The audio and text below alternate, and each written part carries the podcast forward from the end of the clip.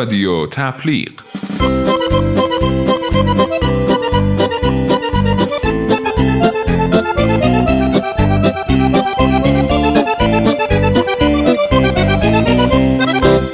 سلام مجدد.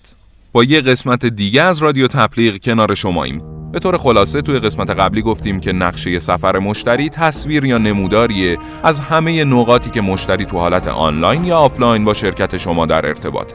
و همچنین گفتیم که نقشه سفر مشتری کمک می‌کنه که انگیزه های اصلی مشتریتون رو بشناسید و این نشون میده که مشتری شما دقیقا به دنبال چیه و از کسب و کار شما چه انتظاری داره. همچنین گفتیم تو حالت معمول نقشه سفر مشتری به شکل یک نوع اینفوگرافیکه و گفتیم که نقشه سفر مشتری رو بر اساس حدس و گمان یا تصوری که از رفتار کار براتون دارید نباید بسازید و همه چیز باید دقیق و حساب شده و بر اساس داده های موجود و رفتار واقعی کاربر باشه. البته قسمت قبلی رو از دست ندید به خاطر اینکه موضوعات رو به تفصیل بیان کردیم و شنیدنش قطعا به بیزنستون کمک خوبی می‌کنه. نقشه سفر مشتری برای همه ابزار قدرتمندی. اگه کانتنت پرووایدرید یعنی تولید کننده محتوا، نقشه سفر مشتری به شما کمک می‌کنه تا بدونید چه سوالاتی برای کاربرا پیش میاد و محصول و محتوای شما چه احساسی رو تو کاربرا ایجاد کرده.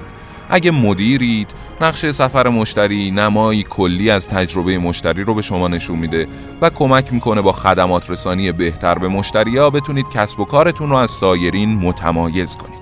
اگه طراح نمای سایتید نقشه سفر مشتری بهتون کمک می‌کنه با توجه به تجربه و عکس مشتری ایرادات کار خودتون و ظاهر سایت رو شناسایی و رفع کنید. اما اصلی ترین کار کرده نقشه سفر مشتری برای کسب و کار اینه که نیازها، احساسها و سوالات کاربرا رو تو مرکز توجه کارکنان خود اون business قرار بده. جالب اینه که بدونید علاوه بر خود نقشه سفر مشتری، فرایند تهیه اون هم کارمندا رو وادار به تمرکز بر روی نیازهای کاربرا می‌کنه و این بسیار برای سازمان شما مفیده. و حالا که قانع شدید که داشتن نقشه سفر مشتری حتما ضروریه. پس باید مراحل تهیه نقش سفر مشتری رو هم با هم مرور بکنیم. چند ثانیه صبر کنید. به موسیقی گوش بدید و همراهمون بمونید.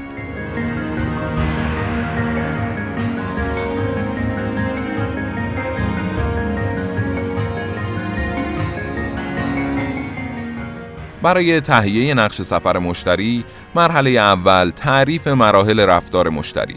شناختی که بر مبنای تحقیقات و بررسی داده های کمی و کیفی از مشتری به دست آوردید سبب میشه که یه پیشبینی درست از مسیر حرکت مشتری از نخستین نقطه تعاملشون با شما تا مرحله نهایی که همون خریده داشته باشید. مرحله دوم تطبیق رفتار مشتری با اهدافشه. اهداف و نیازهای مشتری باید اولویت اول هر business ی باشه. بنابراین باید بررسی بکنیم که مشتری تو هر مرحله از حضورش تو وبسایت یا اپلیکیشن یا بازی ما چی می‌خواد.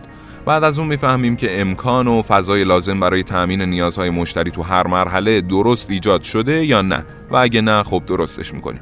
اطلاعاتی که پرسشنامه ها بازخوردها، ایمیل ها و مصاحبه های مشتری به ما میده تو شناسایی اهداف مشتری بسیار موثر و مفیده. قبلا گفته بودیم که مصاحبه ها و بازخوردها توی تشخیص persona ی کاربر هم بسیار موثره. به قسمت persona ی کاربر هم گوش بدید چون دونستن persona ی کاربر و موضوعات مربوط به persona که توی اون قسمت توضیح دادیم مستقیما مرتبط میشه به customer journey یعنی همین مبحثی که الان داریم راجبش حرف می‌زنیم.